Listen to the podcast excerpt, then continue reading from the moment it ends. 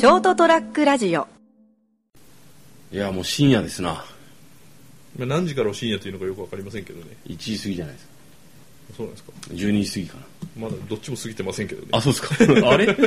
あ、まあ、その時間ですか、はい、あ, あれあ、本当だすみません。えー、はちがつここのかですね。え、えー、エピソードなんとかって言おうと思ったけど今や め, やめた成田、えー、成田屋デリリウム。お届けするのは私成田と薬絶対ダメの三池です。そうですね、はい、はちがつここのかでしょ今日。役の日ですよ、うん、そうですね。まああの今日特に話すことはあんまないんですけど、はい、じゃあもう終わりですね。お疲れ様でした畳まないでくださいまああのえーっとね、ちょっと情緒的な話をしようと思うんですけど、はい、歌の記録、記憶ってあるじゃないですか。その個人の話ですか。あ、個人、番組名とかの話じゃないですか。え、え、何が？番組名とかの話じゃないですか。番組名の話とかじゃないです。えーっと、というのと、それはロゴマークどうしたっけって話です。あ、今、今頃どうなってんのかな、ショートトラックラジオのロゴマーク。でもあのプロジェクトは順調に進んでるらしいですよ。進んでますよ。はい、進んでますよ。あの Facebook の方で全部あの候補作を上げました。いやもうあの決定したらしいですよ。多分もう今頃は決定してるはず、えー。どうなんだろう。俺この番組を編集しながらなんて思ってるんだろう成田。あのそれいいんですけど。なんかあれでしょ、あの三角形のピラミッドの中に目があるああいうマークが決定したんでしょ。フリーメイト。それ。一応ね、あの候補作をろくがつげじゅんぐらいに上げたんですよ。えー、Facebook で、えー、こんなのがあの皆さん作っていただきましたって。えーその中から選ぼうということで話は進んで今頃あのちょっと変わってるはずなんですけどね、まあ、変わってないかもしれないです。すみません、ちょっとその辺曖昧っす。で清掃はあれでしょ、あの白い真っ白な服にあの目出し帽で、それ ケーケーケー あのよくないやつね。あんまよくないやつね、うん、まあまあいいんですけども、それと、えーと、歌の記憶という話をします、はい、あのこうほらだいぶ前いっかげつにかげつぐらい前に、はい、あのエレファン好きなバンドのアルバムが出て帰ってきたよって、はいはいはい、であのもめしろさんの三池さんもね、えー、こういう歌の思い出がある、えー、あるアーティストの思い出があるみたいな話してて、あの無理や無理くり話すんですけど、例えばあのこうウェイクアップの一つ前、エレファントカシマシなんですけど、はいはい、一つ前のアルバムの時ってレインボーってアルバムだったんですよ、えー、でその時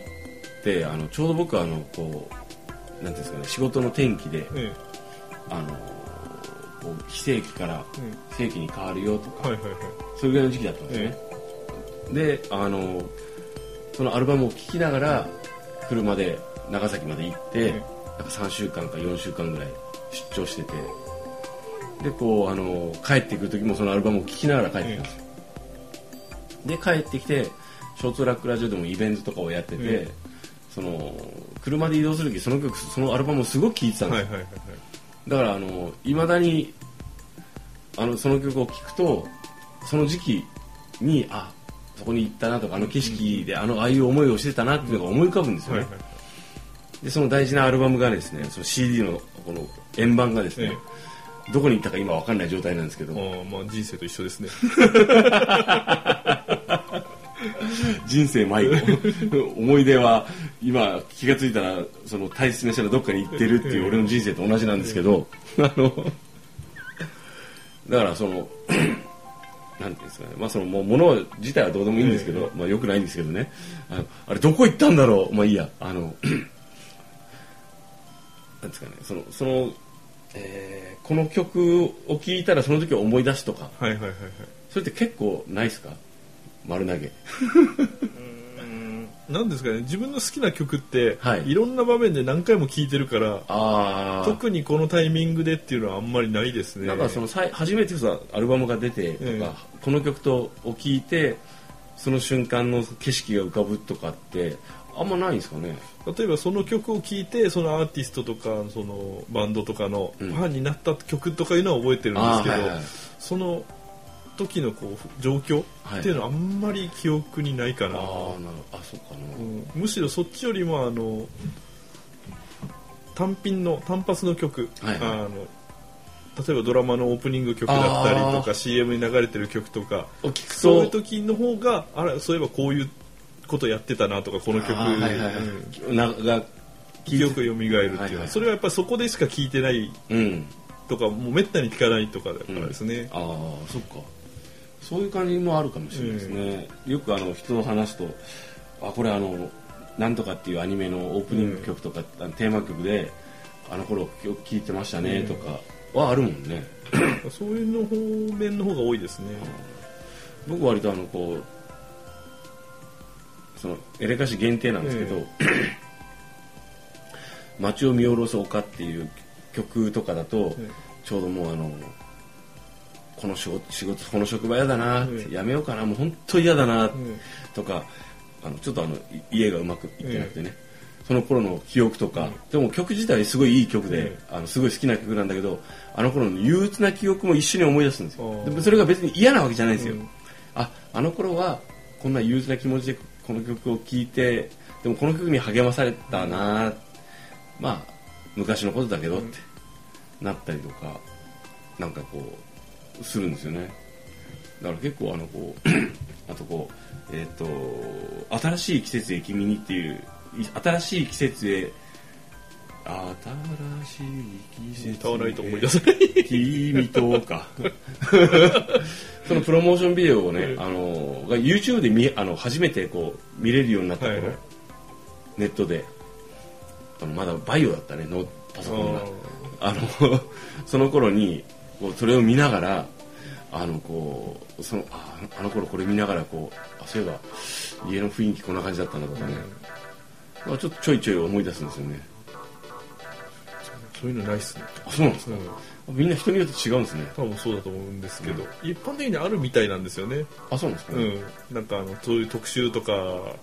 テレビでやってて、はいはい、インタビューとかそのハガキが来たりするのを聞いたりしてるとですね、うん、あなんかラジオとかでありますね、うん、この曲は私がなんとかの頃に一人目の子を産んだ時にこう、うん、なんたらかんたら流れてきた曲でとかでしょ、うん、彼氏と付き合った時とか彼女と別れた時とかそういうなんかエピソード的なものがついてくるからあるのはあるみたいなんですよね、はいはいはい、一般的にあるっぽいね、うん、俺はあんまないんですよねそもそもあの感情がちょっとこう一般人と違っておかしいみたいでですね、うんうん、いい歌なとかですね、はい、映画とか面白い本とかを見て、うん、あの面白かったとか、うん、あこれいまいちだったかなとかそういう感想は出るんですけど、うん、あの感動したり感激することが全くないんですよ俺。あなるほどね。だからあのテレビ映画本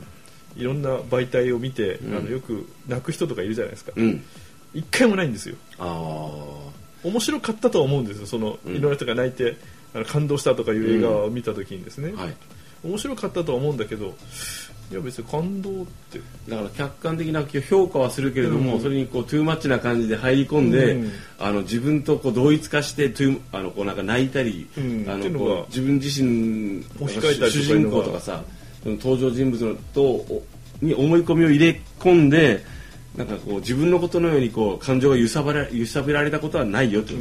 と、うん、だからどう、どうもそういうのが一般人と違ってちょっとおかしいみたいですね。あの僕もそうだったんですけどなんかこう年を経て、うん、あとこうなんかいろいろ生き死にを経てるじゃないですか、うん、親族とかの、うん、でこうなんか多分立場的なものとかもあると思うんだけど、うん、割とねあのおっちゃん泣きやすくなったね。ああの割となんかこう最近だとさもう最近ってちょっともうにかげつぐらい前なんだけどあの重版失態っていうドラマ、ええ、ありましたね。名前だけは知ってる名前だけは、うんうん、あれもともと漫画が原作 で,、うん、でそれがドラマになったんですよね。僕も漫画の存在とドラマの存在を知ってたんですよ。あこういうのがあるんだとかで面白そうだなと思ってたけどあの Amazon プライムでこうたまたま見たいのね、はい、で見始めて最後まで見たんですけどあの最後のにわぐらいで号泣して一、うん、人でであの超いいよかったと思ってであのなんですかねまあ翌日はハッと起きて仕事行くじゃないですか、うん、で思い返しながら俺なんであんな泣いてたんだろうと思いながら泣きすぎじゃない一人で気持ち悪いよと思ってだからまあ全くそういう経験がないんですよね。あだからその歌とかを聴いててもいい歌だなとかですねそういう評価はしてても、ええ、あの過剰な思い入れはないよ、うん、だからその場面が思い浮かばれるとかですね、はい、なんか薄っぺらく生きてるんですよね。あんまり記憶そのものが薄いんで僕は自分の昔のまあまあまあまあその辺はもしかすると自分自身を守るための、うん、あのこうセーフティーネット的なものかもしれませんけどね、まあうんまあ、そこは深く突っ込まないですけどだから別にほらこうなあなたこ れ, これを見て泣かないなんて感情がないのよと的なことは思わないんですけど、じゃあただい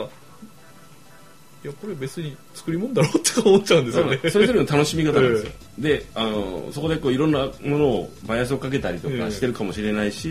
ー、いいんですけど、とりあえず僕としてはですね、あのこう割とあのさんじゅうを過ぎたあたりから泣きやすくなって、もうよんじゅうはちじゃないですか、ねえー、今年もう割と簡単なことですぐボロ泣きするんですよ。もちろんあの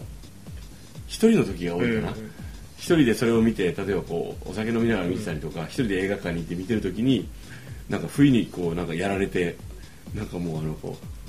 う別にこう酔っ払酔ってるわけじゃないと思うんですよね、うん、あただもうあのこ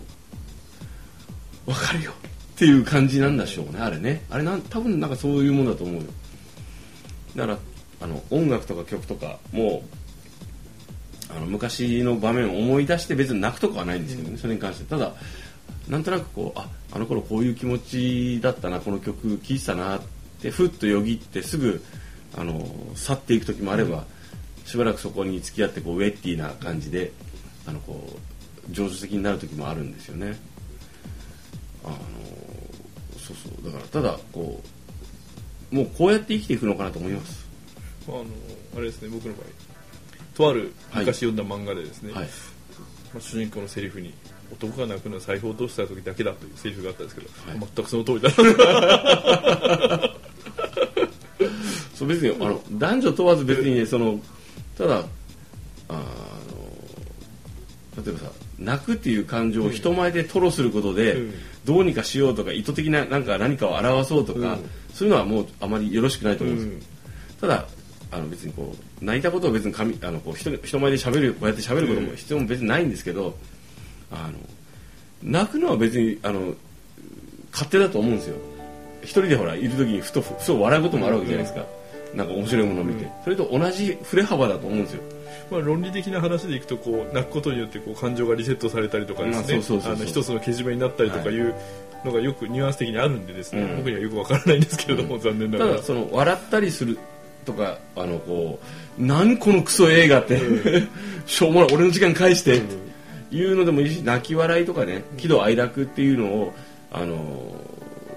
そういうこう映画とか絵画でも小説でも漫画でも音楽でも演劇でも何でもいいんですけど、そういったものに対してあのあの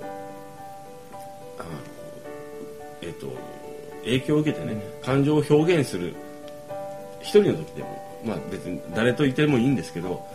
それはなんか一つの楽しみ方としていいのかなと。まあ、でも若い頃は真剣に悩んだこともありますね、うん、そうあのあ俺ちょっとおかしいんだなと思ってそうそうで、ただそのほらあの人がさそうであるからといってあのそれおかしいよっていうようなことは 言, わ言う必要ないじゃないですか、うん、まあ、人によって違うわけだから、あ君はそうなんだねって。でただあの割とね俺は年を経た経て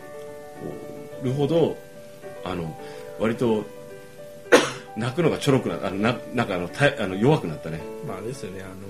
の老化して涙腺がこう弱くなってるんですよね。それもあると思います。締まりが悪いんですよ、うん、だからあの泣きたきゃ泣きゃいいんじゃないかと自分に課してます、あの許してます。ただあのあまりそういうことは人前ではあのあのこうやらない方がいいよっていう。ただあのこの間あの船を編むっていう映画があるじゃないですか、映画あの辞書を作る、うん、まあアニメでもあるんですけど、それを見ながらもなんかねふとどうでもいいところで泣いたしな。そういえばあの加藤剛さんだっけ亡くなられましたね、はい、あの方があの辞書の編纂役の責任者で出るんですけど、うん、もうもう結構え映画の中でも恒例の役なんですよ。まあでもあれもなんかあの方が結構映画の中でも亡くなられるですけど、あの時結構ちょっとあの来たね、うん、あとその全然関係ないどうでもいい場面でも泣きたくなるから、うん、そういう人多いのかなと思ってお話しました。ところがね話した相手はその対局にいるような、ね、人物だった。そうそうそうだからだからもうそれもその気持ちも分かるんですよ、うん、俺もだからさ何歳ぐらいまでだったからそれまで全然そういうこういろんなものを見てもあんまり思わなかったんですけど、なんか割と何かをきっかけにして多分そうなったりすることもあるんだなっていう、本当にある意味こう感動できるものとかそういうスイッチが入るようなものに出会えてないのかなっていうところはあるかもしれないですね。そうですね。もしかするとその楽しみ方としてそこまで感情を揺さぶられた方が楽しいのかもしれませんしね、うん、ただまあ今十分それはそれであの楽しんでるならそれでいいんじゃないかということもありますし、まあ、あの皆さんはいかがでしょうかということで今日はですねあの感情を揺さぶられたりしてその実際に何て言うんですかあのみんなどうなんだろうねというようなお話でした。えお話したのは私なりだと時代になれるとは思ってないけれども、うん、いつかはカメハメハが出ると信じてるミケでした。カメハメハ出せるでしょ。うんいや多分出せると思うんですけどね、うん、あなんかまあその日じゃないのかなとまだあなんかそれわかる、うんうん、まあもうね四十過ぎてるなら大変ですよって話ですおやすみなさいおやすみなさい。